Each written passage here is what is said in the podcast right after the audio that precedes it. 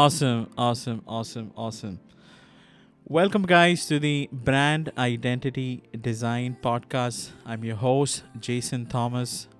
Uh, we are currently doing this live series called as the dark side of entrepreneurship and the aim of my show is to educate entrepreneurs about business share ideas and recommend strategies on how to deal with Mm, you know stuff you know which gives you trouble and which you're unaware of while you run and manage your business. I do this by interviewing high level business executives such as Kimberly, who you see next to me, who are willing to share their personal and professional experiences with my listeners. My podcast is heard in over 23 countries and currently ranks on Spotify at the top 30% of the most followed business podcasts. And not only that, top 5% of the most shared podcasts globally on social media as well. I assure you, this would not be just another business boring talk show which you hear. We will be injecting a healthy dose of humor and personality to the mix while you're learning about entrepreneurship through this medium of podcasting. So sit back, relax, get ready to laugh and learn with us. I also want to make a few announcements before we start our show for today. Uh, the first announcement is season three uh, will definitely come to an end on March 1st, 2023. And by that time, I would be finishing my 88th live episode.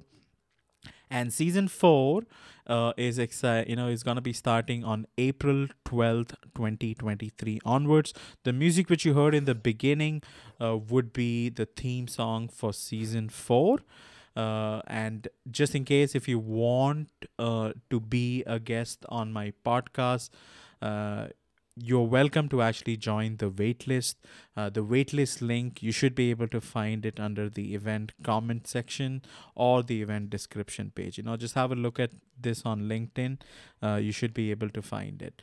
And I've also applied for Anchor Spotlight uh, Awards for 2023. Wish me luck, guys. All you have to do is just follow my podcast either on Spotify or Apple, show some support, leave a review uh, leave a review and it, it should help me out. Uh, another announcement which I want to make is that we have partnered with a magazine from Los Angeles. It's called as Leadify. It's, it's, actually fairly new. So some of my guests who have been on season three uh, will get exclusive feature access to this specific magazine, which is going to be launched shortly. Uh, I would share details with you in the coming uh, few episodes as to how and what we are progressing with this thing. So, you know, I don't want to take too much of your time. Let's actually deep dive into this topic and this conversation. So, we're going to be speaking about the art of taking risk, or I can say that, you know, mastering the art of taking risk. Now, as you know, entrepreneurship often requires taking bold risk, operating with courage. But what happens is that you're already achieved a certain level of success, and it can be intimidating to continue uh, taking the same kind of risk again and again. Uh, and and and you know i don't know you know it can impact your ego. You may feel you know unfulfilled. A lot of thoughts emotions you know which runs into your mind. So kimberly uh, today is going to explore with us some strategies how to stay true to your entrepreneurial spirit find the courage to take risk again even in the face of potential failure so tune in and if you like, please invite a few friends who can benefit from this conversation. Now, let me also tell you who Kimberly is. Kimberly is an award winning, high performance, trauma informed coach and trainer, Amazon best selling author uh, a TEDx speaker, I would highly encourage you to watch the TEDx uh, talk which Kimberly had given. I've posted this on the event comment section. You should be able to find this if you're on LinkedIn. She's also the founder of crownyourself.com a lovely name for a business like wear your crown amazing kimberly nice name and the communication agency communication queen agency uh, she is in the mission of helping visionary leaders transform their self limiting stories, build their empire, stand up fearlessly, and make their income and impact they de- deserve. Kimberly is also also an award winning screenwriter, certified Pilate instructor, Miss Congeniality, and six time WEGO Health Award activist award nominee. Uh, Kimberly has also worked uh, Kimberly's work has also been featured on Netflix, CW Network, ESPN, Chicken Soup for the Soul, NPR, Thrive Global, CNBC, Forbes, and many other places as well. Okay, an awesome individual, very kind and generous. Please welcome Kimberly Spencer to our podcast. Make some noise, guys. How are you, Kimberly? So nice to have you. I'm I'm doing great, Jason. It's good to be here with you. It is an honor. Absolutely, absolutely. So let's actually get into our conversation. I am sure people are excited to you know to hear and understand more about the risk. I want to actually say hi to a few friends of mine, especially Tanya on Clubhouse and Leslie, who I see uh, on LinkedIn. So nice to have you know see you. I see also Mark, Thomas, Wade, uh, Frankie and a few other of my close friends who are actually supporting us. So i appreciate you guys being here. If you have q&a guys you know please hold on to those thoughts. Uh, we would accept your invitation once we start q&a which will be around about 40 minutes from now. So kimberly you know let's actually i want to really understand the person behind the microphone. So take us back through time in take us actually back in time and can you tell us a bit about what inspired you to start creating your own story take charge of your life and including the decision to wear your own crown? So, I was blessed to be raised with two entrepreneurs as parents. And so taking risk was something that I saw on a regular basis. I mean, when I was a child, my mom was pushing me in the stroller, passing out flyers for their tree business. And simultaneously, um, while I saw them on the positive side building a business that that grew to a multi-million dollar business, what I also saw was my dad constantly self with drugs and alcohol. And I saw it stimulated the thought in my mind that if he can build what he built in 30 years, like what could I do in 10 um, without having the addiction problem? But I do think that my circumstances growing up with my dad allowed for me to have a high level amb- of ambition. At first, it was not from a place of self awareness, at first it was very much from a place of thinking that if i did enough was enough achieved enough then maybe he would stop um, his own abuse to his body. But as you know like that you you don't you know, the only person you have control over is yourself. And i realized when i was about 18 19 years old i had dropped out of college two weeks before i was supposed to start even though i had multiple scholarships. And i was starting to pursue my career in hollywood as a screenwriter and I simultaneously had found a bridge job teaching Pilates, which I loved. And it was in that interim time of kind of just exploring my curiosity, allowing for myself to uh, learn about business on, on the job, taking internships and whatnot from different agencies and producers and and things so that I could learn the biz.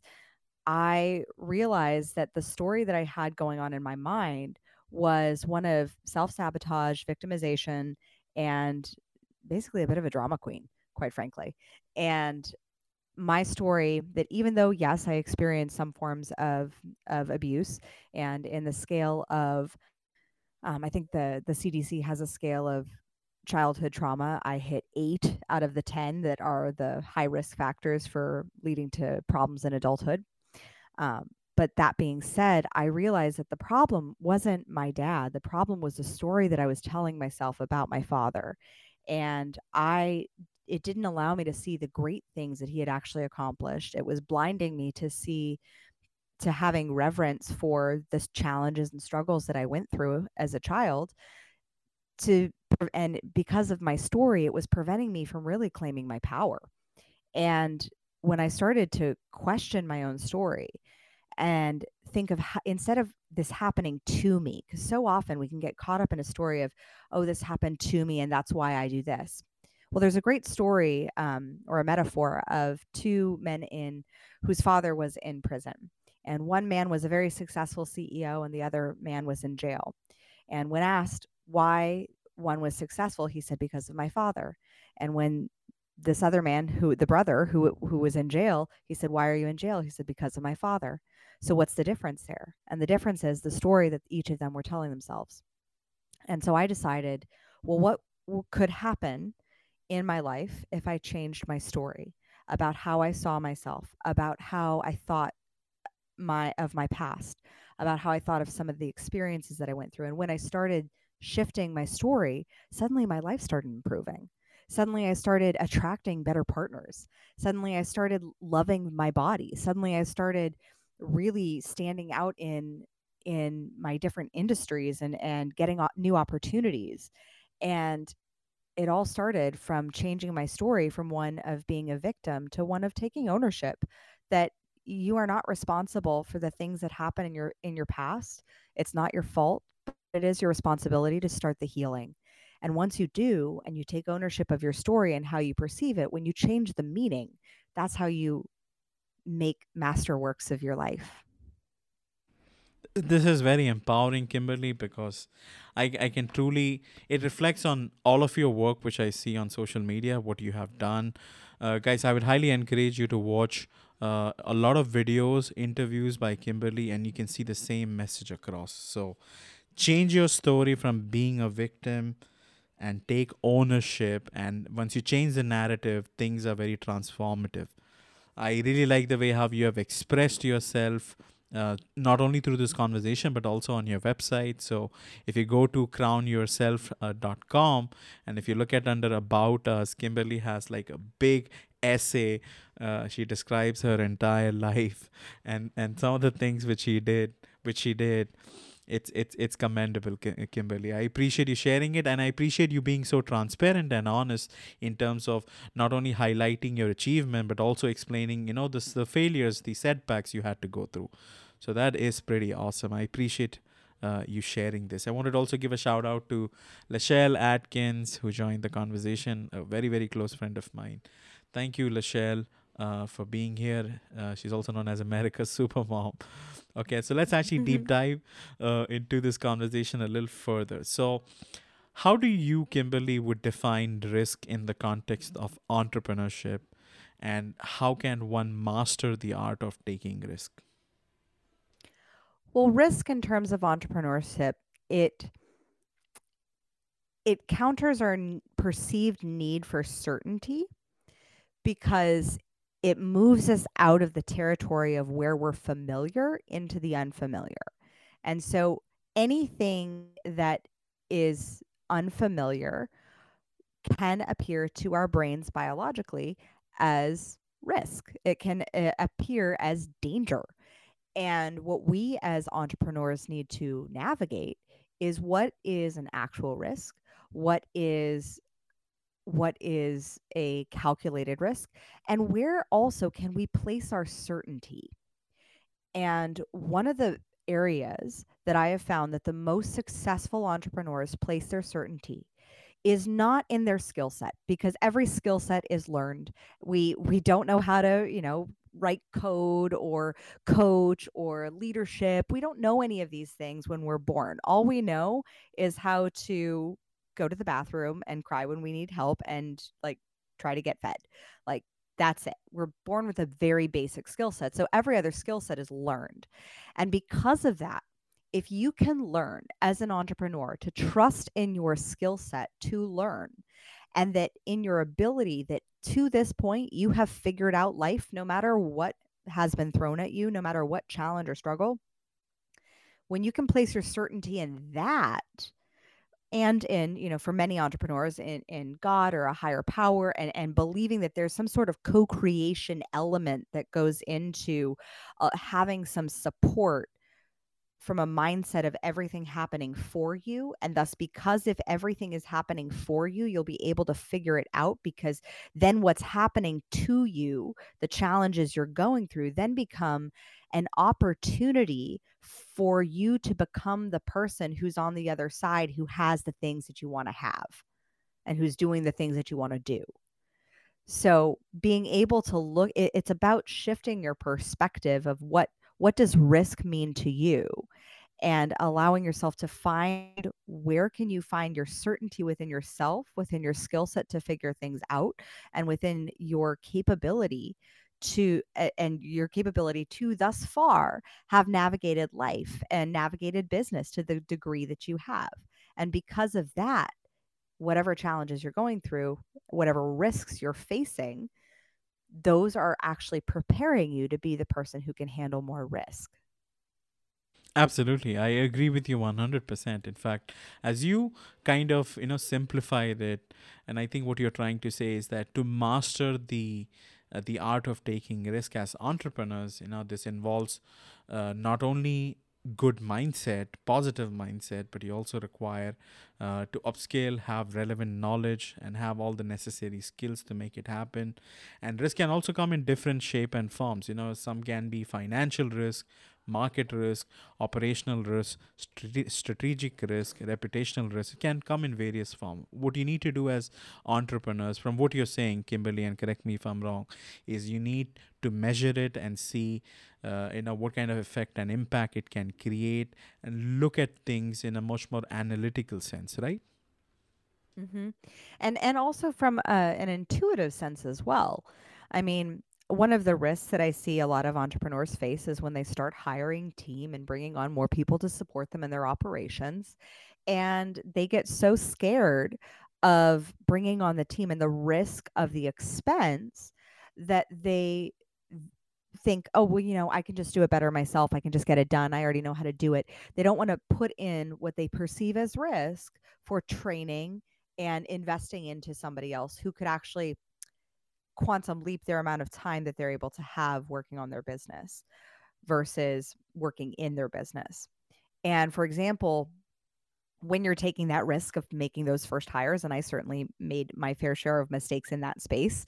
Like when I first made my, I, made one hire to help with some SEO and website development. And I realized because of how I was tracking her work that she spent most of the time researching um, how to do the job that I had hired her to do.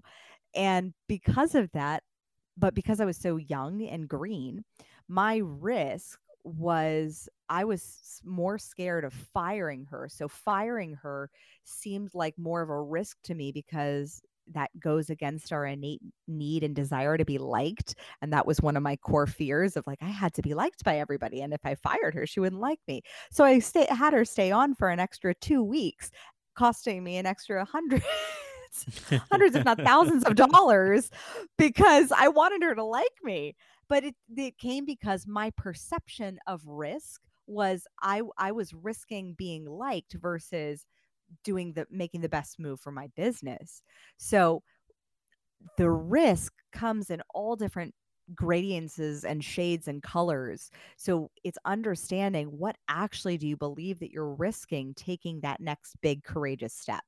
And what I've seen from the entrepreneurs who have grown the most, um, just from having coached entrepreneurs for the past six years, is that they calculate risk by the degree of courage that it requires of them. Absolutely. Absolutely. I appreciate you sharing this. I want to thank all the 33 listeners on LinkedIn. I appreciate your DMs and love and emojis which you're sharing. If you like what you're hearing, please give us a heart emoji. Uh, you know, we sincerely love your uh, support here. Let's actually deep dive into this conversation a little more. Now, since we kind of understand, Kimberly, uh, you know, what is risk and how to master it, at least an overview, I want to know how do you manage the emotional and psychological effect of taking risk as entrepreneurs? And how do you maintain a sense of resilience in the face of potential failure? So it comes down to like it, we're we as humans are so good at complicating that which is not complicated. And basically if you're not getting enough sleep if you're not eating a proper diet if you aren't managing your energy well throughout the day if you are polluting your body with different chemicals and you know t- candy and sugars and things like that your your biological response will not support the level of risk of, uh, of that which you will have to have to grow. So the basic four of getting your getting what i call your meds your meditation your exercise your diet and your sleep under control is is necessary to first of all biologically be able to manage risk. Once you've got that core foundation set there's also the emotional aspects because we're not we're not compartmentalized beings we're holistic beings.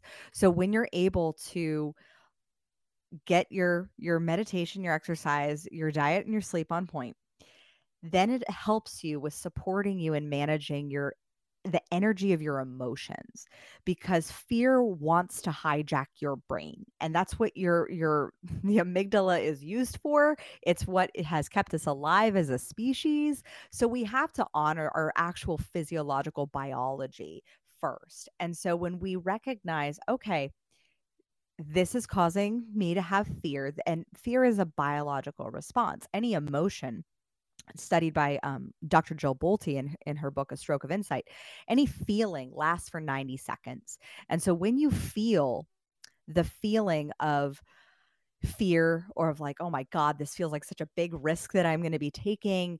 And when you feel that, really allow your body to actually feel it. Like allow your body to process the feeling fully. Because what happens is so often we don't allow it to physiologically process through our bodies fully so that it gets stuck. And then when it gets stuck in our bodies, it, we get stuck in a story.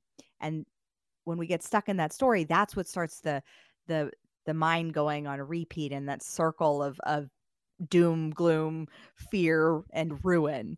And we want to stop that before it starts. So, actually, help, allowing the fear to process through your body. And I take this from the book, The 15 Commitments of Conscious Leadership by uh, Jim Dethmer and Diana Chapman. And it's a great process in chapter two on Feel Your Feelings. And what the process that they use and that I've used with all of my clients that has worked so wonderfully, I use it myself on a regular basis, is you recognize the feeling that you're feeling as a biological response. You make sure you're in a safe place so that you can process that feeling. And then once you are in that safe space, you identify not the feeling of like, oh my gosh, I'm feeling anxiety or I'm feeling fear, or I'm feeling shame. You identify how that feeling physiologically feels in your body. So that's a different way of thinking about the feeling because then it becomes a biological thing instead of like, oh, something's wrong with me, an identification thing. So if you can think of it as a biological thing, then what is that feeling doing? Is it churning? Is it spinning? Does it feel like it's buzzing? Does it feel like it's punching? Does it feel like it's choking? And then attach a movement and a sound for the duration of 90 seconds. Like let your body let it out. I have had clients have full on like two year old temper tantrums for 90 seconds. And at the end, they're like, oh my gosh, I feel so much better. And I say, like, how did that feel through your body? They're like, I don't feel the fear anymore because they had to physiologically process it through their body. So, your body is a tool it is a resource. We need to make sure sure, sure uh, we fuel it properly, we rest it properly, because it is one of your greatest assets for your intuition and guidance as an entrepreneur. So once you have those basics of the four, the meds of meditation, exercise, diet, and sleep, then feel the feelings and you can practice that process. And if you want to refer to the process or dive deeper into it, you can read the book A Stroke of Insight by Dr. Jill Bolte and The 15 Commitments of Conscious Leadership by Jim Dethmer and Diana Chapman, two great books. And then once you have processed that feeling, then you can start to look at the decision that you need to make because ultimately it always comes down to a decision that there's a there's a decision to move forward a decision to stay where you are, a decision to hold, a decision to pause. Everything in life comes down to your choice and your decision. That's what my TED talk was about. And when you choose, what is the decision that is going to actually move me into the greater possibility? What is the decision that is actually going to grow me? And you start to look at and examine your questions around what it is that is stimulating that fear of risk or that that perception of risk. So what am I feel what do I feel fear I'm going to lose if I do this? What do I feel, think I'm going to gain? Is what I'm going to gain? Maybe you fear you're going to lose your comfort. Like uh, for a lot of times, we're close to the beginning of the year relatively, and there's, you know, the weight loss trends and whatnot, just to use a very simple example. And you know the fear of going on a diet there's a perception of risk that goes on with a diet of like what if it doesn't work what if um what if i fail what if um what if I go back to the way I was? There's the per- or what if it I have to give up all my favorite foods? Like so there's all these perceptions of like what you're going to risk or what you're going to lose. And the key is and especially for um, all the entrepreneurs you'll understand the term an opportunity cost. Like what is it going to cost you taking this risk? And a lot of times it's your comfort. a lot of times, like ultimately, I would say 90% of the 90%, time yes. it's com- it's yeah it's it's comfort. Like a lot of the time like 90% and once you recognize oh i'm just scared that i'm going to lose my comfort then the thing is is your our egos will trade every time. Short-term comfort for a long-term vision. So will this trade-off allow you to actually achieve that long-term vision? So for example in the case of hiring if you're hiring somebody, there's a short term discomfort that comes with going through the hiring process, training them, making sure they're up to like they're on all their operations, making sure they perform well, et cetera, et cetera. But in the long run, that actually supports you over years if you hire the right person from having to go and like re- Eh, from being able to have more time for yourself. That's literally how you create time for yourself. And ideally, if you're hiring well and hiring right, then you're hiring somebody who's actually going to make you more money and make your business more money and make you more profitable because of what you're hiring them for. So it's a short term discomfort that you have to train and hire and all that, but it's going to provide you with that long term vision and gain. And so when you look at the risk of what it is that you're taking, once you get past that it's from your comfort zone, um, then look at, okay, really like what realistically is the short term loss that I'm going to have? Is it going to be, you know, a short term loss if, if it's in terms of weight loss? Is like, is it my favorite food? Okay. Well, how long am I going to actually lose my favorite food? You may lose it for like three months, and then you may be able to have it every so often from time to time, but not not consistently or as consistently, or maybe after the span of three months, you won't even want it. Just like I've seen with so many entrepreneurs, after the span of three months working with somebody who's doing 80% of their tasks for them that they used to be doing in their business, they're like, oh my gosh, I have so much more freedom. I have so much more free time. I have so much more time to think and vision about my business. I have so much more time to strategize and build long term relationships. Like, so there, look at what is that opportunity cost going to going to be and really define the term that you're you're willing to have once you set the boundaries on the terms of the timeline it'll change the game Absolutely. Now, this is pretty amazing as to what you shared. And according to me, uh, with regards to risk, the way I look at it, it's it's important that as entrepreneurs and in this journey, it's important to remember that failure is an inevitable part of the process. You would not be able to mm-hmm. succeed in each and everything. There would always be ups and downs. Have realistic expectation. Reflect on some of your past experiences. Seek support whenever required, and follow the MET technique. You know, as suggested by Kimberly. so, so lovely. You know, I want to actually deep dive uh, things a little further. Okay, I have this is my favorite question out of all. Now, how do you differentiate between taking risk to achieve growth and taking risk to feed your ego? I love this question. So, risk to achieve risk let me, let me first start with the the negative. Risk to feed your ego is defined by other people's expectations of where you think you should be. So, for example, if you think that you need to take the risk and start looking at doing like reels on Instagram because that's what every influencer has who has a successful online business, et cetera, et cetera. Those are the beliefs that you have. So you take that risk of putting yourself out there doing all the lip syncing videos and all the the edits and taking the time and you risk that time and putting yourself out there because you think that that's quote unquote what you should be doing in order to be successful and you want to be perceived as that etc that can be from the place of ego the same is true when you think you need to go out and buy the Lamborghini because you have, you know, that's how you want to be perceived. And so you take that financial risk and you buy that expensive car for the sake of having a perception around having people perceive you a certain way or as a certain level of success. So that can be a risk. Now, sometimes that can be a very calculated, smart risk to be taking sometimes it's not. So it's de- completely dependent upon the person to person experience and what is being determined by but what is being determined by an outward perception versus an internal guidance. So outward perception of all the th- ways that you think you would should could be successful or could grow your business. Like there's a million different ways to grow your business. But what actually is the way that fits right for you?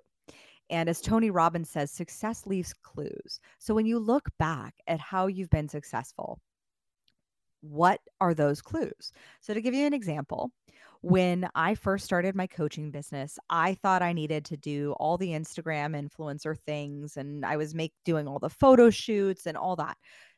Didn't make a dime in my business for a year and a half. Why?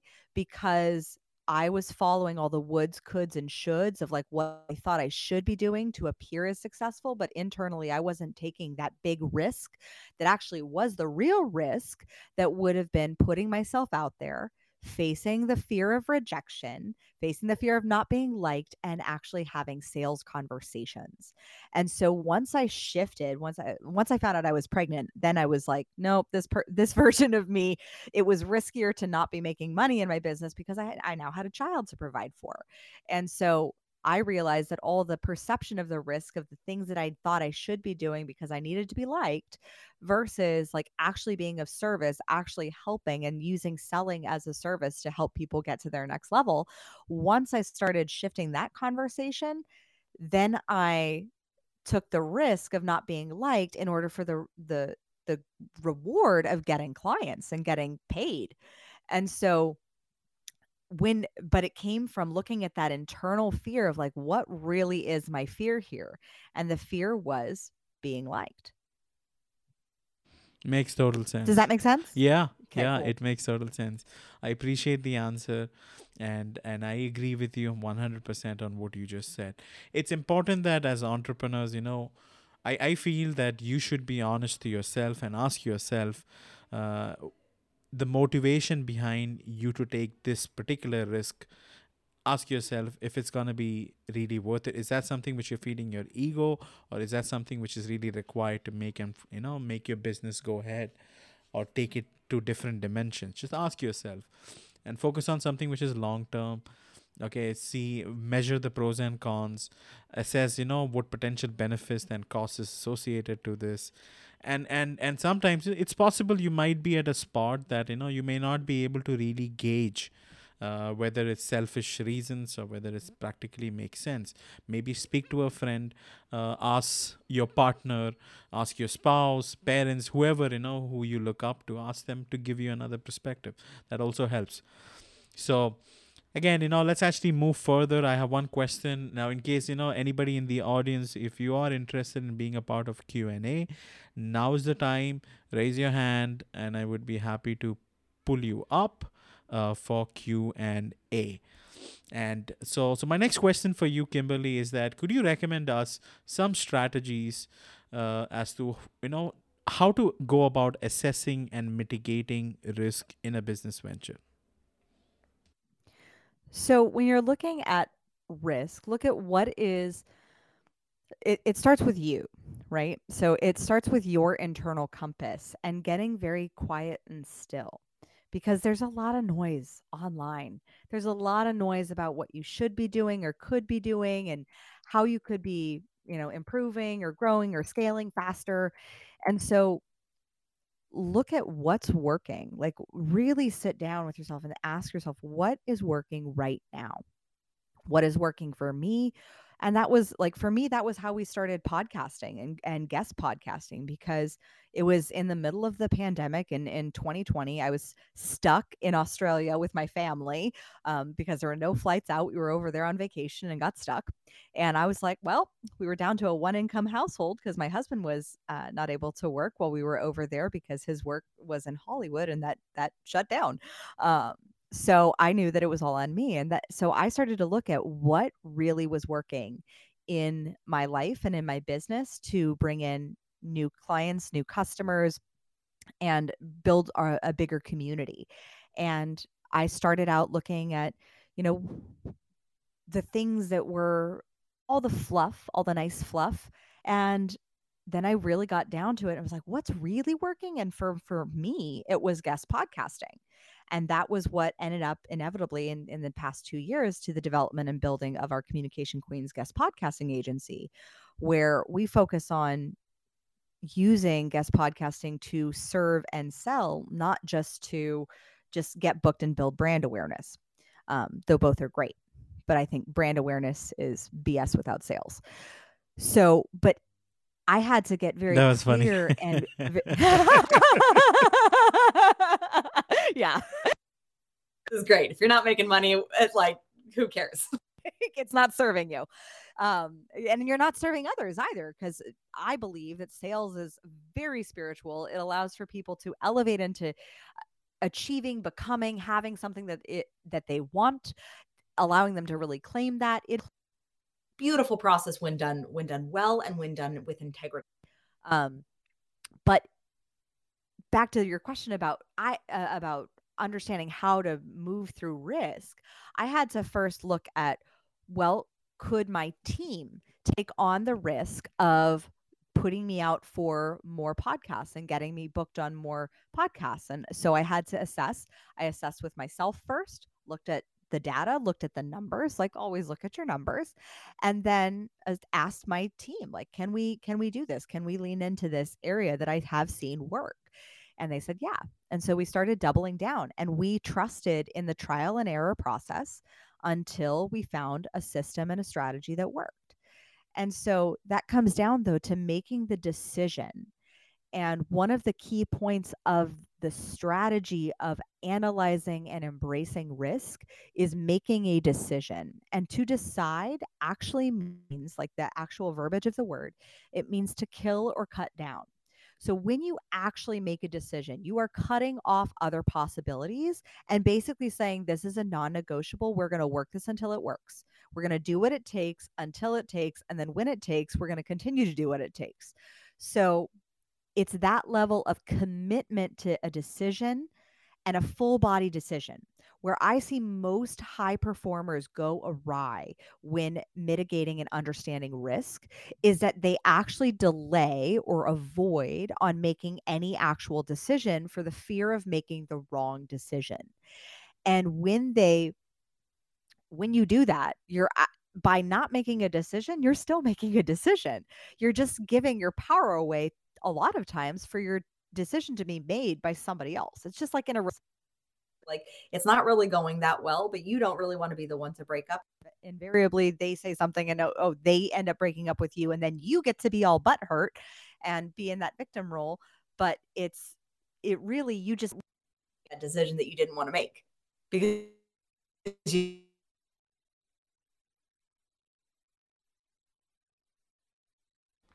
be cultivated, one that needs to be honored. And I have a belief about decisions that I that's part of my mental strategy that I encourage you to adopt.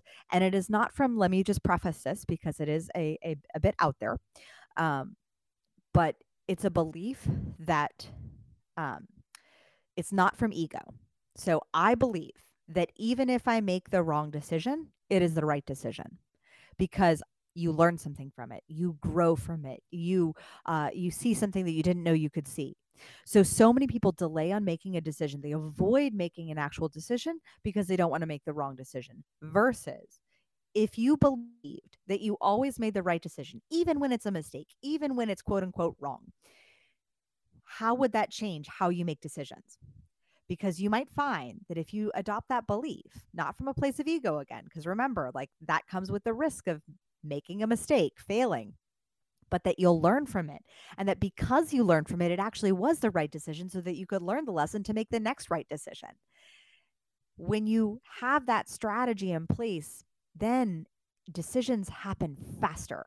And when decisions happen faster, results happen faster. Absolutely, absolutely. I loved your advice, loved your share about you know how you started your podcast.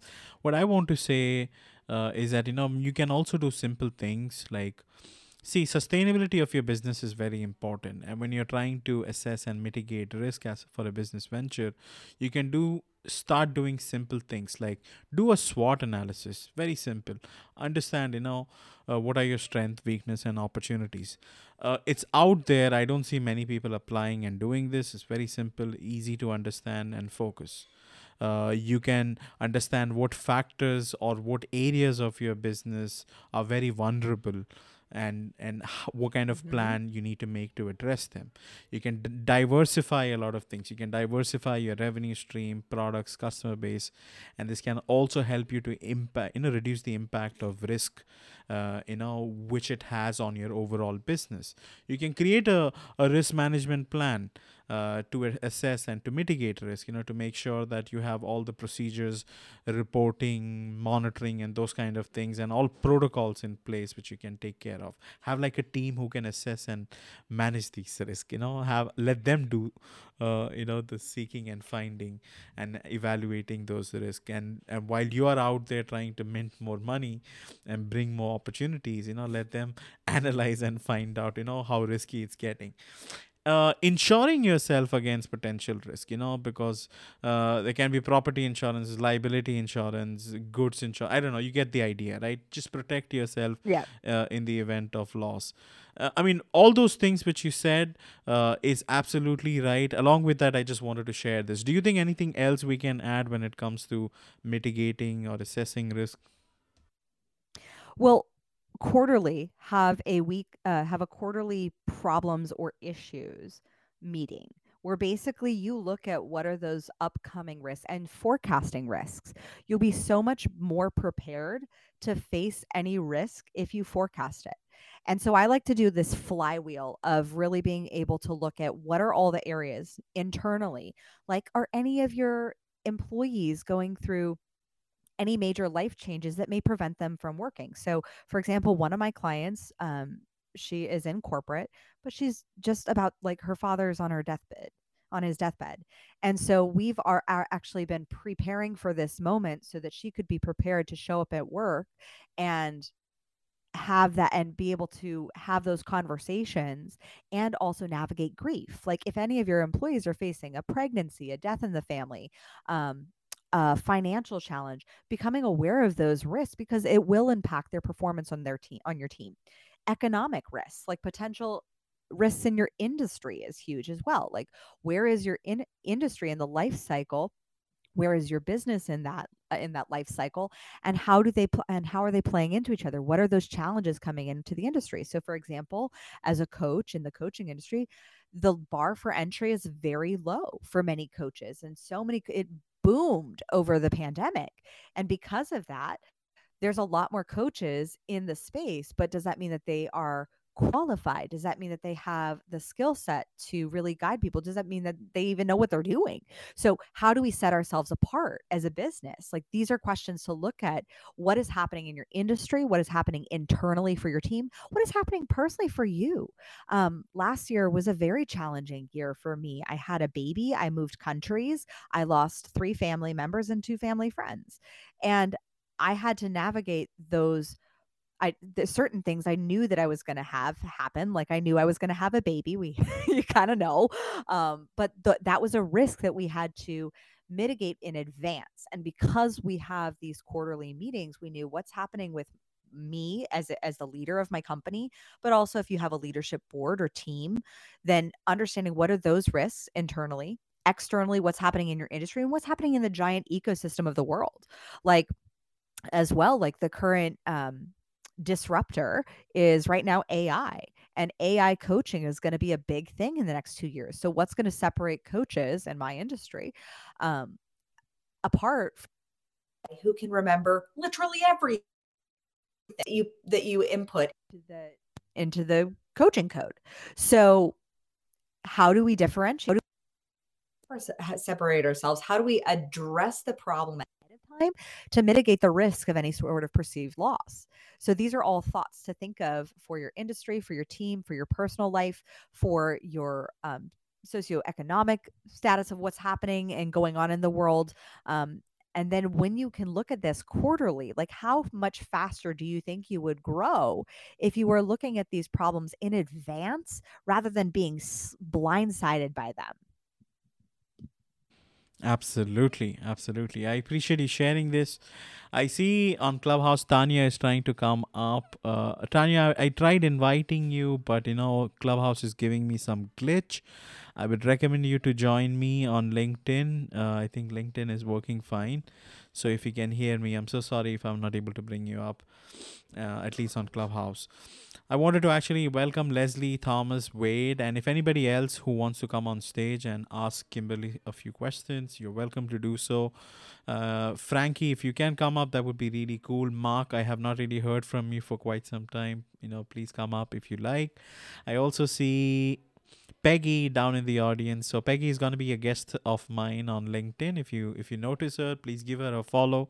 Uh, she's a color anthropologist. On Feb 22nd, I'm going to have an event, uh, a live podcast with her.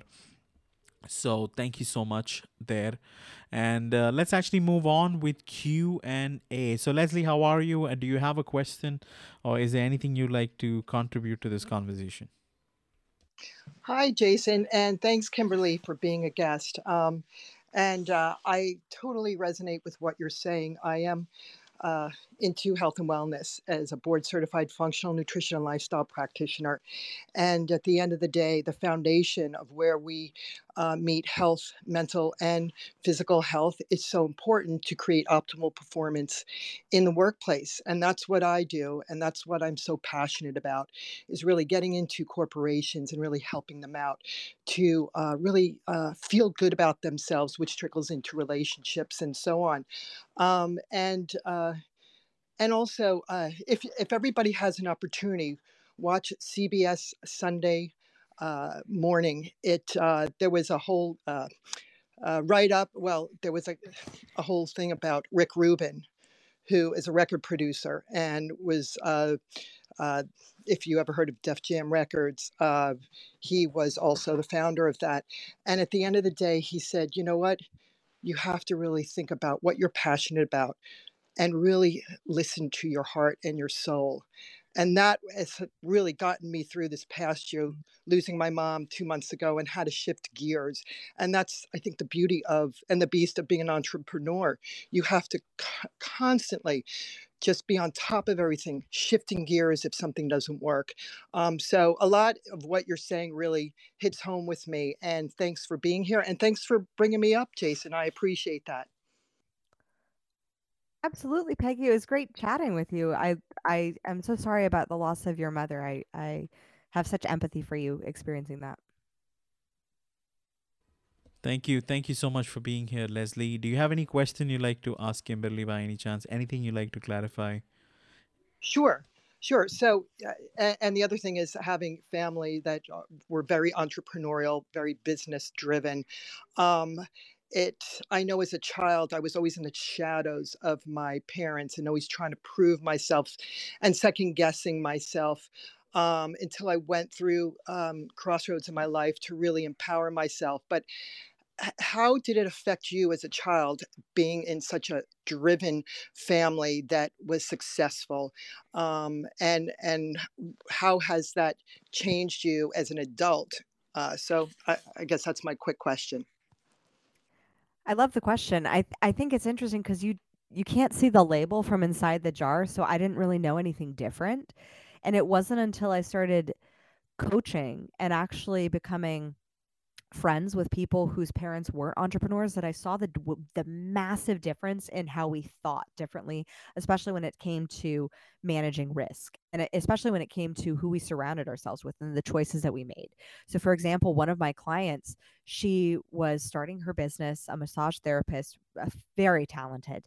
And yet she kept on asking her mom for advice and her mom had been an employee for 40 years. And because of seeking mentorship like eh, she wasn't taught to seek mentorship in terms of those who are already doing what she wanted to be doing.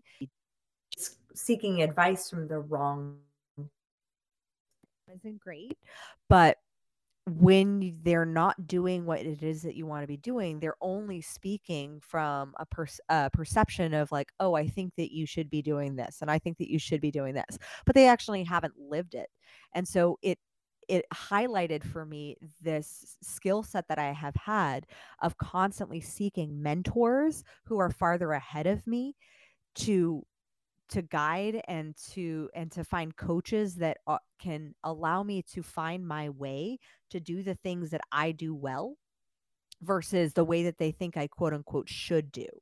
So being able to navigate that is is a skill set for an entrepreneur and it really is a gift if you've been raised by entrepreneurs and ambitious people. I think for me, where I struggled was more with finding that balance of being able to disconnect and the ability to be really present and take time off because I didn't see that a lot. And I had to work on my money mindset substantially because growing up, like I constantly was told, oh we can't afford that. Oh we're not making enough sales. So those those pieces initially were things that I, I learned and had to then unlearn. And then the other piece the funny part was that i would hear money doesn't grow on trees. And i'm like but you guys own a tree business. So and money actually did grow on trees. Um, but being able to learn to take time off. That was something my my both my parents did not do very well and the the skill set that I've learned just from the 2 years that I lived in Australia and that that's where travel really came in because living in Australia was a very different culture and it's different than America even though they speak speak English kind of like they abbreviate everything but over there I noticed a culture where they work to live not live to work and so it allowed me to slow down and by slowing down my business actually sped up but I was taking I was much more intentional with my time rather than choosing to constantly be busy and filling my my bag and my you know schedule with more appointments more things. I was actually very diligent and intentional with making sure i had time off with scheduling vacations with scheduling meditation time with scheduling time with my kids. And thus the time that i worked was very consolidated and very intentional because when you cut the eh, like when you have 24 hours in a day we think that oh well we just we just can keep doing it. We can keep going but rest is so important and building that into your schedule is essential um, as an entrepreneur and that was a skill set that i had to learn yeah, that's thank you. Um, it's interesting because when you lose a loved one, you start reflecting on the chapters of your life. And with my formative years, I always took for granted my father was an import manager and traveled the world and brought us. And that's why I'm so fascinated and I connect with so many people through the different social media platforms now. And that's how I connected with Jaison and and off of social media. We've really connected. So um, yeah, our story really uh, drives us and either to more positivity or you could go the negative route but just empowering each other just like we are today really uh yeah it's a great conversation thanks absolutely thank you awesome awesome so before we continue q&a i just realized we are going to be reaching the 60 minute mark soon so let me actually give a shout out to my sponsor his name is jose Ucar. he has a, a communication course uh, please hear this audio out. I would highly encourage you guys to take advantage of the 75% discount. All these specifics about these courses have been listed under the event comments. Fast track your success by becoming a world class communicator. My name is Jose Ucar. I'm a communication and public speaking coach and the founder of the World Class Communicator Program. If you pay close attention to the best communicators and most influential leaders out there, you will notice that they all have three things in common a winning mindset, communication one to one skills, and public speaking.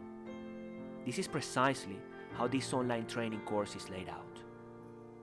The knowledge I provide in this training will enable you, amongst other things, to talk your way up the business ladder Become the influential leader people look up to. Grow your personal brand and your business. Deliver memorable and persuasive presentations. create enriching and long lasting relationships, and much more. So, what do you say? Are you ready to become a world class communicator? Join us today using this very special 75% off coupon. Just go to worldclass communicator.com and enter Jaison, all in capital letters J A I S O N. And I look forward to meeting you very soon. Thank you, Jose, for that lovely audio. So, guys, you know, do check out check out this course out.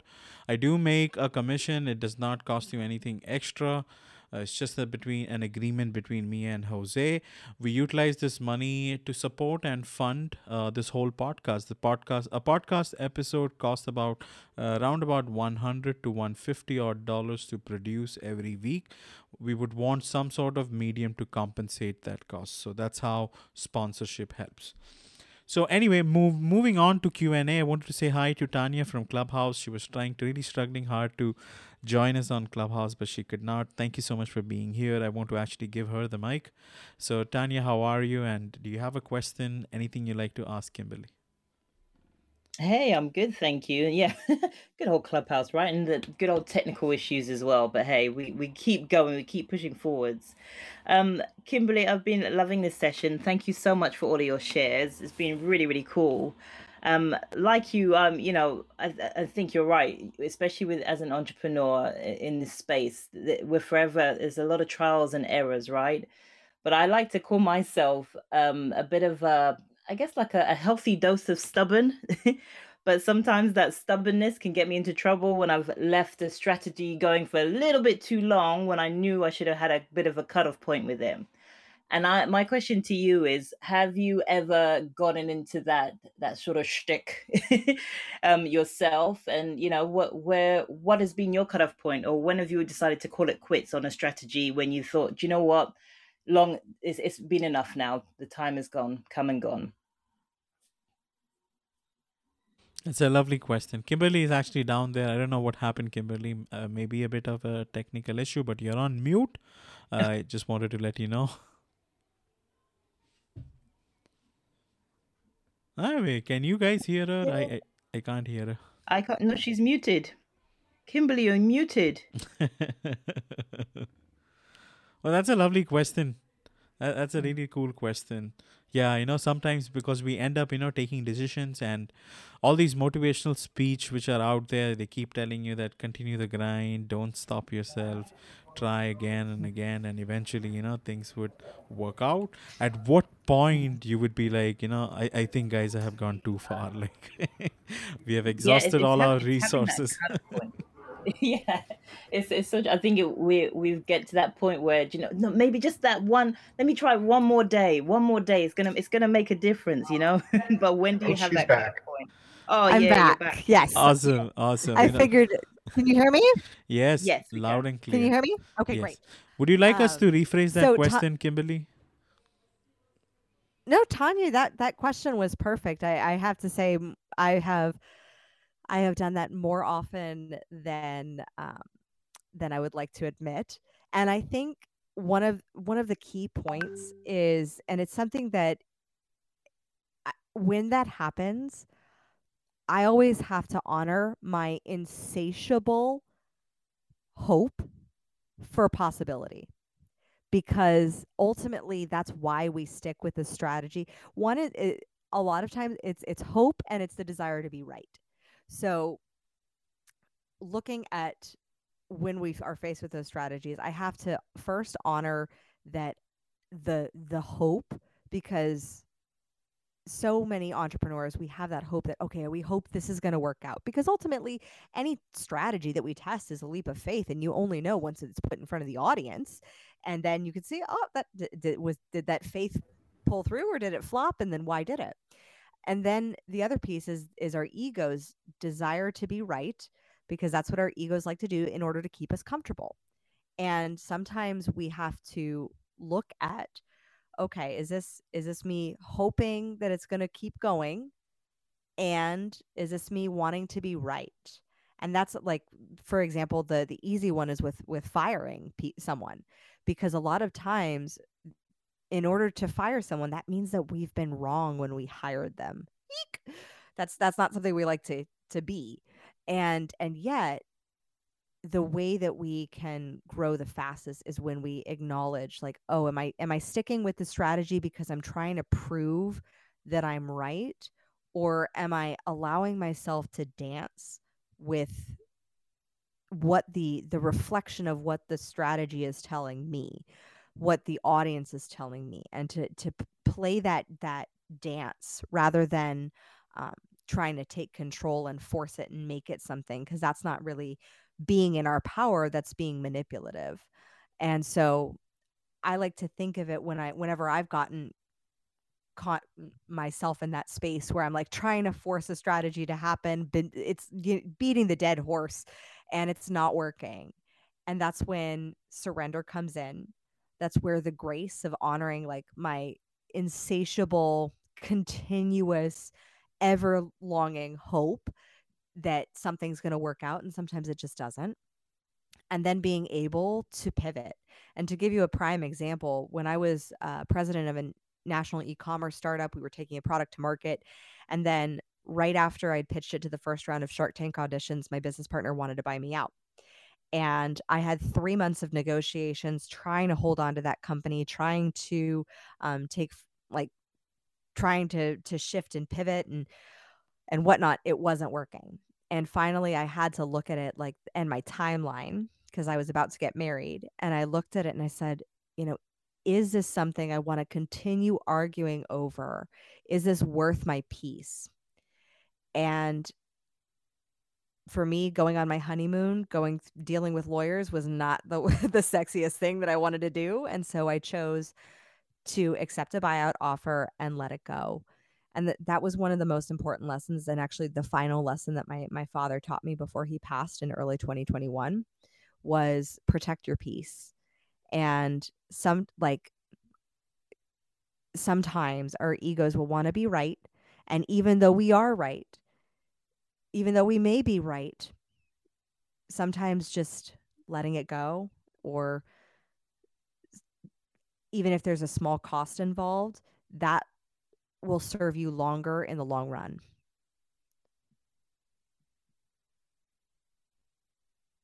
Thank you. Thank you. Awesome. Awesome. Do you have a follow up question, Tanya, by any chance? No, I don't. I think um, you summed it up quite nicely. I think you know, yeah, obviously there are times where I, I know when to have a cutoff point, but there are times where I, I just, I think you you hit it right in the head when you're trying to prove to yourself, no, no, it's gonna work. It's gotta work, right? Because we put all this time yeah. and effort in. But sometimes it's a case of, do you know what? Thank you for letting me try this. It's not going to work on this occasion, but maybe if I tweak it and we'll try a different way, then that's cool. But um, but yeah, no, I, I like that. That's a really really cool way of, of putting it for sure. Thank you, thank you, Kimberly. Absolutely, awesome. thank you, Tanya, for the question. It was great. Absolutely. Please continue to be on stage because we have something called as rapid fire questions where we have some fun and audience and and people who are speakers, you know, your engagement makes it even more interesting. So so I want to actually go a little off sequence because I see we have someone new. So Rukaya I, you know, please, please unmute yourself if you're available. How are you? Hello, sir. I, I'm nice. Uh, you know, nice to hear you all first time, and you all are. So, you know, uh, it's a dignity, and you know, it's pleasure to meet you all. Uh, especially Kimberly. Uh, sorry, I can't pronounce it properly. Kimberly Spencer, right, ma'am? So so nice Yes, to yeah, hear you got it you. right. Uh, yeah, yeah. Thank you. I I just heard you. You were lovely. as sweet as your face and uh, yeah i love to hear you and your stories are nice uh, but i just wanted to ask one question can i ask Yes, uh, yes. Why not? Why not? in in taking uh, you are talking about the risks the very important you know decision of your life you are uh, taking or not right so while taking sometimes we hurt others also so we have to be very conscious that we can't hurt you know at, at that time we have to you know um, fight with that portion that we can't become a victim or villain uh, you know villain right so what do you think Mhm. about this ma'am because i don't want to become like this I want to be on my positive side also, She which I brings up a very uh, good you point, leave Kim. it. Yeah, I'm so that's sorry. that's a great point. Reg- Yeah. Yeah. Oh, go ahead, Jaison. I'm so sorry. I didn't mean to cuff both of you ladies, but you know, I think Anyone can, anyone can. I heard from anyone, and yeah, I no, no, we're gonna to hear hear from from Kimberly because you know she she she has a nice yeah. perspective. She brings a very good point because culturally, I'm just talking about you know I'm from India and I'm positive you're also from India. Uh, a lot of these kind Yeah, of we because think about a lot, huh? We can't, uh, you know, we don't want to, you know, discard it or want to uh, leave that uh, truly portion of our life and our friends also like that something. So I'm worried a lot about this point. absolutely. Let's actually hear Mhm. Kimberly's point of view, Ah, yeah, what she please, has please, to say. Go ahead, Kim. Thank you. Kimberly. huh. So I know that it's it can feel different for different cultures. Um, I have a a couple of clients who are Indian as well, um, and that I think when it comes to taking risks, sometimes when you're growing, people are used, like again back to comfort level. People are used to experiencing you as you are right now in the present moment, or as an identity of who you have been, and they will hold on to that identity. And thus for them it becomes uncomfortable when you start changing or growing or doing something different that they're not used to. And initially sometimes that that change or growth will have will be met with some level of rejection and this is where um, i always bring up with any of my clients the concept of perception is projection. And so you are currently embodying a reflection of something that they are scared to do themselves. You if you are currently taking risks and they are stuck in their comfort zone you are that actual physical outside of themselves embodiment of something that they are scared to do. And so sometimes that will be met with fear and rejection and that can hurt it really can but at the same time it can also be one of the best things for your growth and their growth and I am of the belief system that I believe that those who are for you will always be for you. And that there are people who are in your life for reasons, seasons, and lifetimes. And those who are in your life for life, you will never be able to get rid of no how no matter how many times you change and evolve. Uh, my best friend is one of, one of those.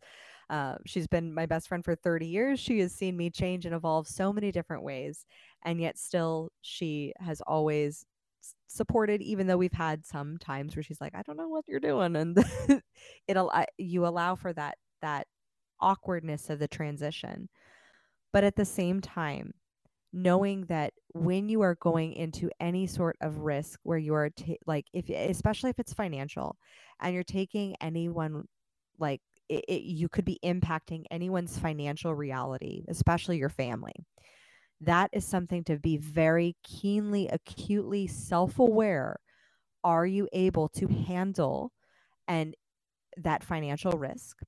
If you have a spouse that is or a partner that is someone to definitely bounce an idea off of. And to give you an example, when I first found out I was pregnant and I had been trying to get my business off the ground for the first year and a half and was making no money because I was so scared I'm sorry, sorry to and, like- disturb you. Oh, go ahead.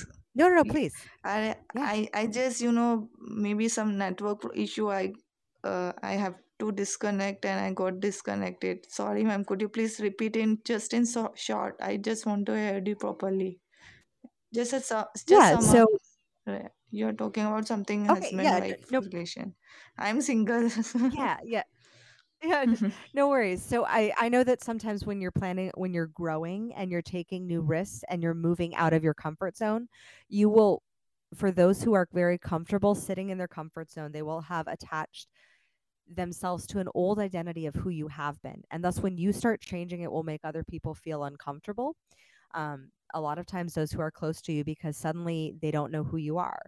And because you're still you're making these big bold risks. And this is where a concept called perception is projection comes into play because if you are taking more big, bold risks, then that could re- be reflecting a deeper fear inside of them because they're not moving. They're not moving forward. So I like to believe, and I am, this is what my TED talk was about, that your life is an example for possibility and you will not always have everyone's support as you are moving into creating your dreams and your business but you can people will come around and those who are meant to be in your life will be in your life. People are in your life for reasons seasons and lifetimes and only time will tell as for what category people fall into in that in that time frame Yeah, thank you so much, ma'am. I got it. Uh, and I just found that if you are pure and if you are on the right side, maybe someone who is another side pure or, you know, wanted to live with you will remain with us. Right? I think so. What I got from you. Lovely yeah to and hear if they um Nice to meet you, ma'am. I, I just say this. absolutely nice to meet you yeah. Awesome. Lovely All, answer, all. Kimberly. Nice to meet you all. Uh. Absolutely. Please, you're welcome to stay on stage, uh, Rukaya. So thank you so much for being here. Uh, that's a lovely answer, Kimberly, because yes, you know, you, you you can't you have to risk. You know, you can't make everyone happy uh, while you try to do something. Somebody is gonna get offended. So yeah, that's just a part of life, and, and people. even if you try to make Yeah, yeah. Right, and right. Uh, ma'am, uh, even if I you just try to make everybody happy one more, one more, ma'am. I just wanted to uh, ask that you are recommending, uh, you know, s- some books, right? So I missed out that. What was that books which y- you are talking about? I just love to, uh, the you f- know, read it, read it. the fifth yeah the 15 commitments of conscious leadership by jim Dethmer and diana chapman and a stroke of insight by dr jill bolte and the book uh, traction how to grow your business by gino wickman is a great book on how to start looking at issues and problems and forecasting the risks ahead um, which was what i talked about uh, later on in the show And uh, could you recommend me one book, you know, uh, according to my age? So what was that? What will be that from you? You also read so much. i don't know how think. old you are yeah, we don't know. she said she's single. How could you know? I think you read it. It's okay, but yeah, thank you so much. Okay, okay. Kimberly, uh, I would greatly appreciate if you can DM me those book names. I will be happy to post it under the event comments, and you guys should be able to find it. For this specific show, uh, if you want to find out how to uh, find the event information, is to just to click on the top, uh, the subject line. It should be able to take you to the event page, or click on the three dots, uh, and and you would get a drop down menu which shows view event details. That's how you uh, find the event page. Okay, moving on. I wanted to actually say hi to Wade and Thomas. Wade, nice to see you. Uh, thank you so much for patiently waiting. How are you, my friend? And tell us, you know, do you have a question for Kimberly, or would you like to contribute to this conversation? Who are you asking? I'm asking you. okay, I didn't know whether you're talking to me or whether it's Thomas. Uh, Kimberly, this has been such a fantastic episode. Uh, it's been so insightful uh, on everything you're talking about, and I too know exactly that uh, dilemma as far as walking away from something that you had put so much uh, heart and soul into. Uh, I had to do the same thing with an organization that meant so much to me that I was building up. Uh, so I know that whole strife. Um, I do have two things as far as uh, you were talking about the coaching and the AI coaching. And uh, I'm wondering, in the respect of coaching, I see a lot of almost like Tom, Dick, and Hillarys that are out there coaching, and they really have no idea what they're they're doing. So they're kind of like, in a way, back when uh, multi-level marketing first started out, uh, being a detriment because they're really knocking a lot around uh, a lot of people that really do know what they're doing. So, you know, uh, I, I think there's almost becoming a glut as far as everybody wanting to become a, a coach out there, and they don't have the expertise uh, to really be able to do that. But you're talking about the AI coaching, and I'd like to uh, wondering if you could really kind of expand on that. So I love your question because first of all, to address the uh, the glut, I, I love that that word um, in the coaching industry. Um, yes, there, but the coaching industry is nothing is just like any other industry. like you will always have your newbies your and your beginners and the people who are untrained and the people who are just kind of um jumping in because it's the latest trend and they think that they're an influencer and they don't quite know the difference and i i do believe that the market is smart and that those who are clients who are for you will always be for you and i mean for me i i have attracted extraordinary clients and talent um because you can tell like it, a beginner will always identify with the beginner and when you're at a different level and you've put in the time and the study and and the diligence and the practice and the commitment and the consistency it it shows and it shows in how you show up and how you coach and your level of professionalism and responsibility and and how you're able to handle and navigate issues and problems and challenges and and to challenge your client. Um, so i think that that's one piece that separates it and i do believe the marketplace is just getting smarter about that. When it comes to ai though um, ai will trump our memories period. So what then can how then can a coach stand out in the marketplace? I believe a coach will stand out with empathy with the ability to challenge and push. Um, i think that uh, standardize accountability coaching of checking in for goal setting and did you achieve your goal? Okay you didn't. What could you have done better? That coaching will go completely to ai and those who do not develop curriculum based coaching um, they will be left in the dust and they will be trumped. But if you develop a curriculum which also is patentable um, then you have a process that you then work your clients through, which then creates certain results and their improvement in their performance or leadership or whatever area it is that they're looking to improve. If you have a curriculum, then that can separate you from the marketplace because an AI will not have curriculum. It will have questions and it will have a great memory. So, um, that is one way that coaches can definitely differentiate themselves in the marketplace and also the the level of empathy. Ai doesn't have a soul.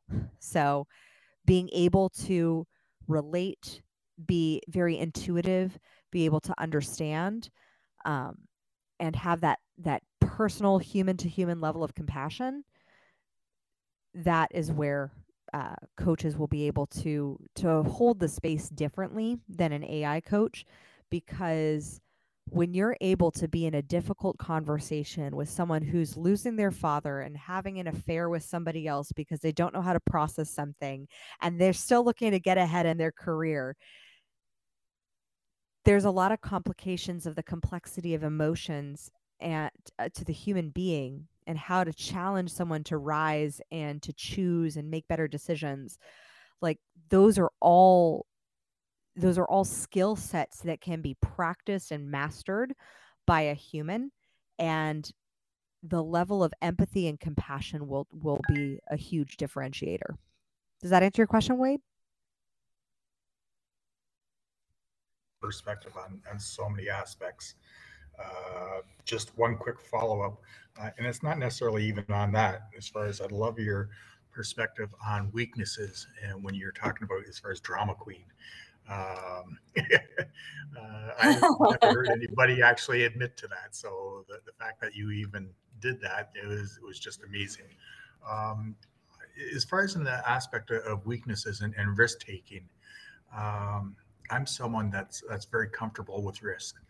Uh, what I'm finding though is some companies are having a, a, difficulty as far as because of this comfort level. Sometimes I need to step back to recognize various dangers and be mindful of, of how much risk I, am really uh, ready and, and needed uh, to take. Um, and I'm just kind of wondering, as far as what are your thoughts on that? Um, can you be more specific?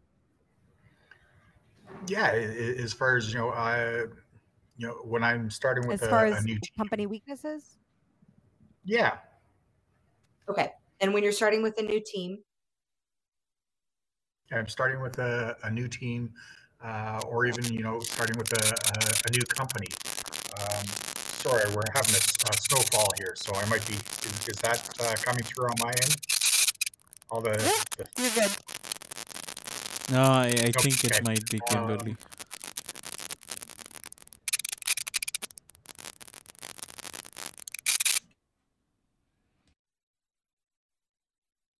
There we go. I- think it was mine, but as soon as I unmuted, then it, it got rid of it. Um, yeah, as far as starting with a, a new company uh, and starting with new teams, as far as I'm, you know, very apt to taking on a lot of risk and and and moving forward. Where you know uh, some companies, you know, they they want me to, to take risks, but as far as they're they're wondering, as far as they're they're used to the the, uh, old.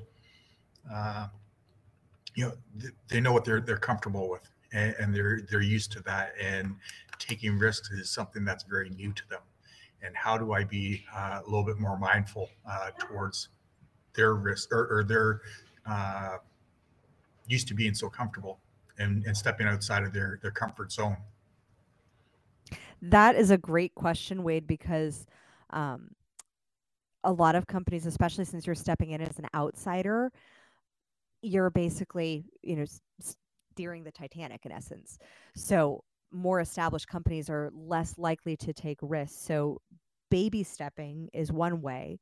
Another way that you can always uh, see if the risk that you want that you see the company needs to take is to pre-frame communication. So in your communication, reminding them that they are paying you to come in and provide an alternative point of view that may seem challenging to what they've done, challenging to the norm, but they wouldn't have hired you or brought you in to give your perspective had they not seen the need to be to for your for what it is that you do and the perspective and the risks that you you see that you so pre-framing in your communication because if you're able to remind them of that people will have a lot more permission than to hear rather than hearing something and they're like, "Oh my gosh, this seems very risky." Like we're not sure if if middle management can handle it or our leadership.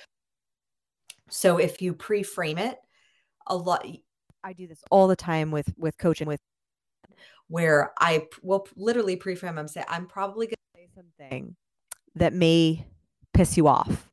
And this question this question may make you want to punch me in the face.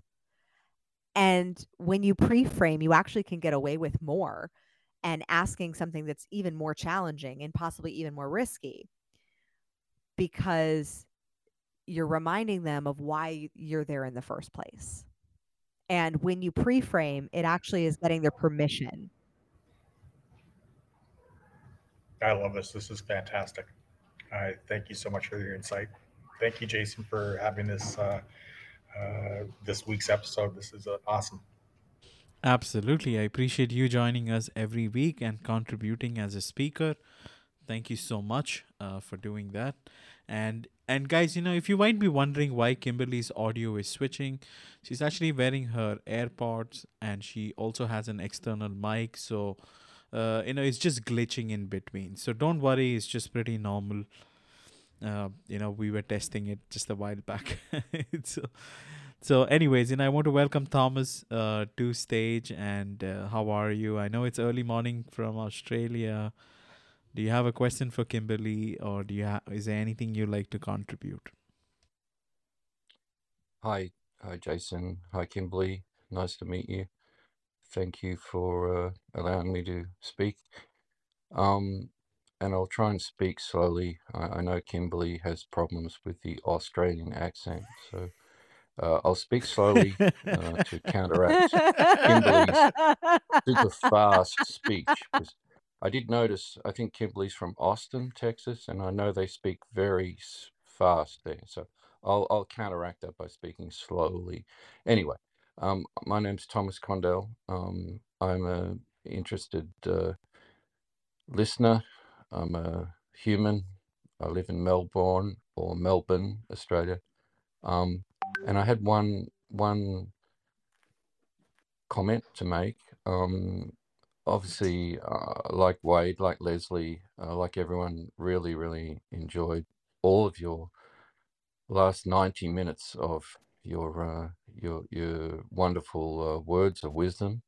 Um, I really resonated with one thing in particular, and that is uh, your words about the story, um, your story of your father and the influence.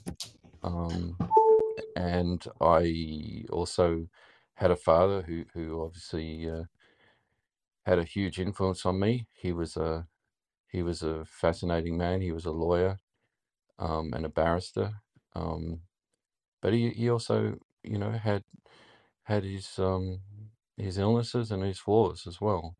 And um, but you know, eh, for the whole of his 84 years that he was alive, he always, um, you know, spoke so well, and he he always commented to me and encouraged me, whatever I did, whatever my story was, you know, he he kind of accepted it. So, you know, I didn't become a lawyer.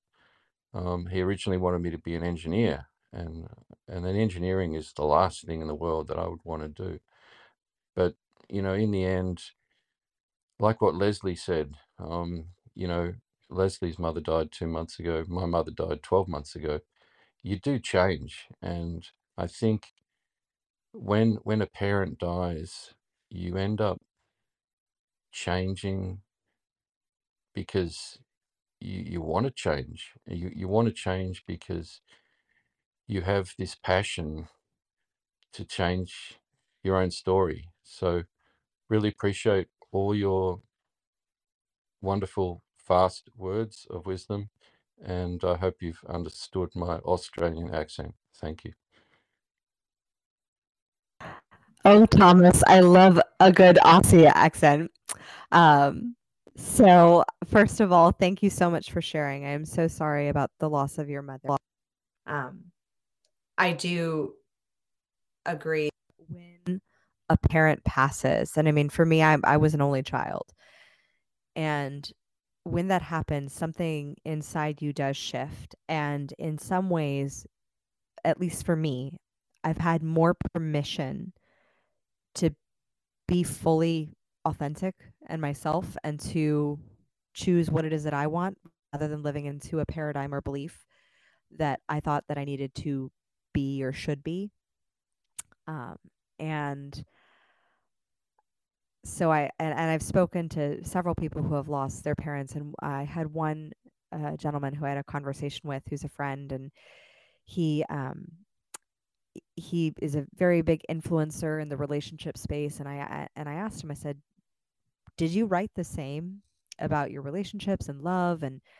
but before your mother passed and he said no he said he had a lot more freedom and there's just it's a release of of fear and almost a permission to to fully be who you're supposed to be outside of the shadow of your parents no matter how big or lovely or beautiful their shadow was so i honor you for for choosing your own path and finding your own story and i love your australian cheek because that is some that is something that we miss here um Fortunately, I just moved to Austin, so if I speak fast, that's actually because I'm from Los Angeles. Okay. Well, I'll I'll uh, I'll take that as a Los Angeles accent. But uh, thank you once again, and um, yeah, I think um, you know I've given myself permission to be who I really want to be now at 59, rather than who my parents wanted me to be, and and I think that's liberating. So thank you. Awesome, awesome, awesome. So, so Kimberly, before we move ahead, I see that we have reached the 90 minute mark. Is it okay if we can extend by another 10 15 minutes? That's all right. Awesome. I want to be respectful with your time. So, let's this is actually time for time for rapid fire questions. So, Kimberly, I have one common question for everyone on stage and rest will be for you. So I'm going to start off with a question which I have for you, and then we will ask the common question for everyone else. So, qu- first question to you, Kimberly, is that if you could have any superpower, but it has to be completely useless, what would it be? I'm wondering what is completely useless. So, because I was like, ooh, like, because I mean, even completely useless, like if it were, t- you know what, I would have epic, because it I would say like epic dance moves, like be able to break dance and whatnot. But then if I was doing that in public, it would be useful to the public for their entertainment. So then that would actually, I would have to only be able to do it in private or something, but be able to just do it for my pure joy and pleasure. I think that that would really, that would, but then even then it wouldn't be completely useless because it would be bringing me joy and pleasure, which would be then increasing my vibration. And thus it would make me more productive and efficient throughout the day. So like I'm struggling with the completely useless piece. all right, all right, no problem. I, I hear you. Okay, let's try another question. Okay, again about superheroes or princes, however you want to term it. So, if you were, in your case, okay, let's say if you were a Disney princess, okay, what would be your catchphrase? Uh, um, oh, hmm. Hmm. Okay, I'd say let's make it rain. Like, let's make it rain. Let's so, make it rain. Okay. all right, all right. Okay, now this is the common question for everyone. Okay, on stage. Okay, so let's actually hear from Leslie. So, Leslie, if you were a superhero or a Disney princess, what would be your catchphrase? Well, having a son that just was the uh, worked the Jungle Cruise at, through the Disney University and now is back at Wake Forest for his last semester, I would say, make your dreams come true.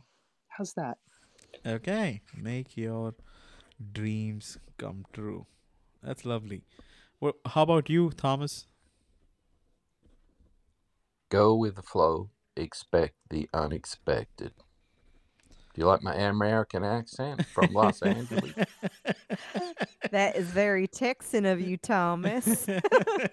it's quite a Texas accent you got there. okay. Uh, how about you, Wade?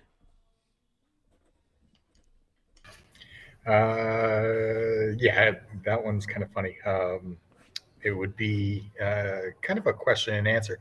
Uh, the question would be, really? Uh, here we go again. Uh, we're going to make some magic.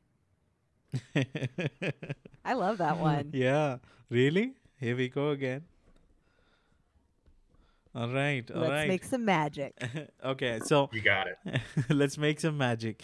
Okay, so I got I got uh like a riddle for everyone, and anybody is welcome to answer this. Riddle number one: What food? Uh, what kind of food is so funny that it can be a comedian?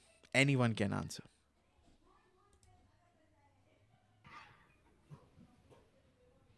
Try it Ice out. cream sundae. No. Let's try again. Anyone else?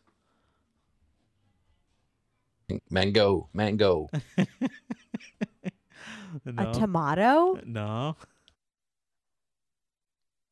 That's a tough one. What what food is so funny that it can be a comedian? Uh, since we're kind of short of time, so I'm gonna say the answer. It's cracker. C R A C K E. All right, all right. Next riddle. Okay, anyone can answer. What has a neck but no head?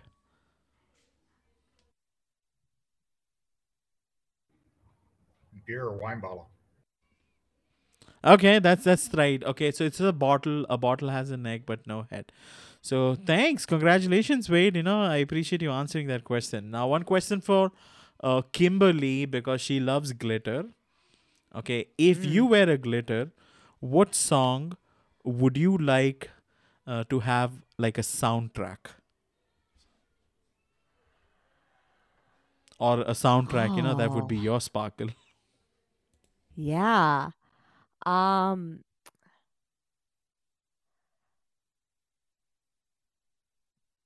It would be this song called Glimmer.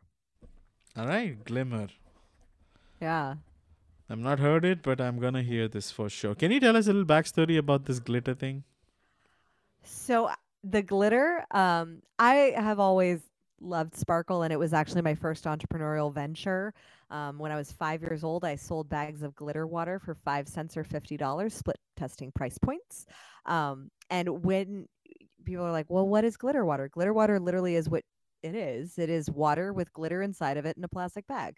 And it was not edible, but my thought process was on a hot Southern California day when it's really hot and you want to pour a little water on you, you might want to shimmer. And it didn't sell at $50 a price point. I think I, I wasn't really giving a, a, good value add to it. I think I could have done better on uh, the opportunity cost of not shimmering and sparkling, probably because people were already shimmering with sweat. But that's that's my backstory of glitter. I've always loved glitter. I also think the, one of the perceptions that I have faced as as growing up and especially with my um, when I was a screenwriter was that because I was girly, I wrote a very hardcore motocross movie that had like starred Danny Trejo, um, and I was asked on the press tour for that film like did i only write the girl parts? And i was like who? Why? And i was asked this by women. And i was like a no. Um i co-wrote it with my director but we both were writing the male parts as well. Um and b it was because the perception was i was very sparkly i'm very girly like what you see is what you get but i also know how to tell a story. And so I saw glitter and I was like, glitter is actually pretty badass. Like, you don't want glitter in your eye, like, it will cut you. And so it sparkles, it's beautiful, but it also has an edge to it. And and that's very much um very much me in, in many places. Like I'm I'm very sparkly, I'm very girly, but I, I got a I you got the edge. edge. but I do have some edge and don't mess. Like you don't want me poking you in the eye. lovely, lovely. I appreciate this very, very much. Let's actually move to the business side of things. So, Kimberly, uh, tell us what you're up to. Uh, do you have any speaking engagements? Anything which is happening which people uh, can take advantage of or listen in? Or is there a particular service or any offering you have like something hot selling which you want people to take advantage of? Let the world know how we can reach out to you. Yes if you love this conversation and you'd like to dive deeper into your performance and leadership then just head on over to crownyourself.com and hit the button that says work with me and i'd love to have a personal one-on-one conversation and see how we can get you at least five strategies to improve your profit and your performance so that you have alignment. Um, and if you are looking to get booked on more podcasts and get your build your brand awareness and your sales, because like I said, brand awareness is BS without sales, then we are hosting, my agency is hosting a podcasting party next Friday at 11 a.m. PST for podcasters and p- potential podcast guests to meet. It is non boring networking. It is going to be so much fun. My team and I are so excited to host it and to have you walk away either meeting your soulmate sponsors or you get to meet potential podcasters who, who you can get booked on their shows. So I'm super excited to be hosting it. We're doing that next Friday. And if you want an invite, just shoot me a DM on LinkedIn and I will happily send you an invite. Awesome, awesome. I appreciate you sharing this.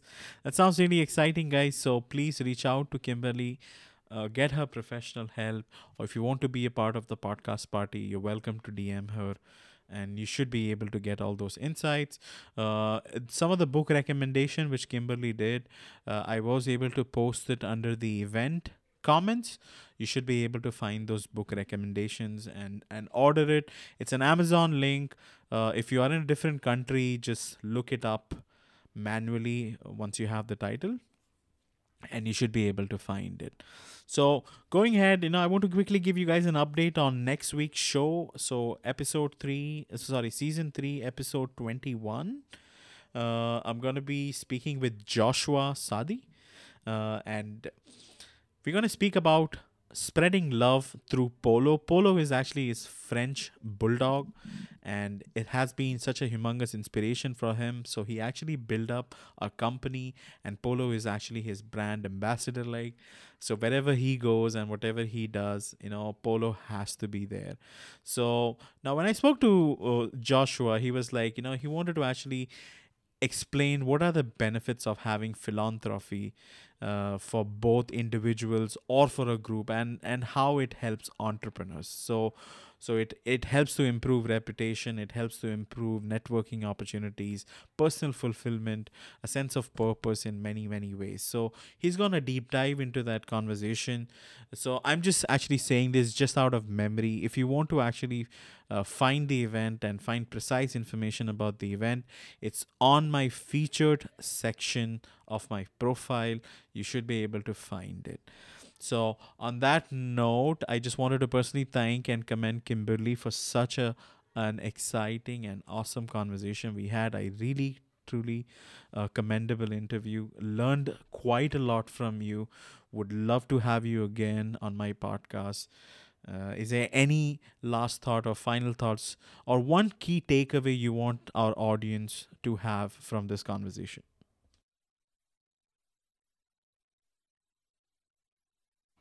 Kimberly?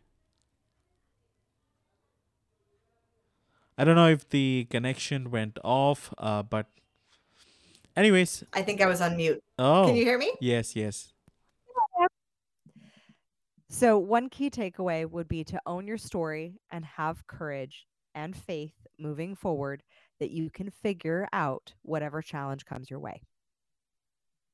That is incredible. And see the name of the song which you said Glimmer, could you tell me what is the name of the artist? I think it's Nicole something. I'm not quite sure. Okay. I think I heard it and I loved it. all right, all right, all right. So with that note, you know, I just want to say thank you each and everyone who you know who joined us on stage and who were listening, and all the ten people who have been left uh, towards the very end of our show. So thank you so much. Uh, please stay in touch. Join us next week. We're gonna have an exciting conversation, and uh, know I'm really excited about season four. Also, season four starts on April twelfth. Okay, lovely.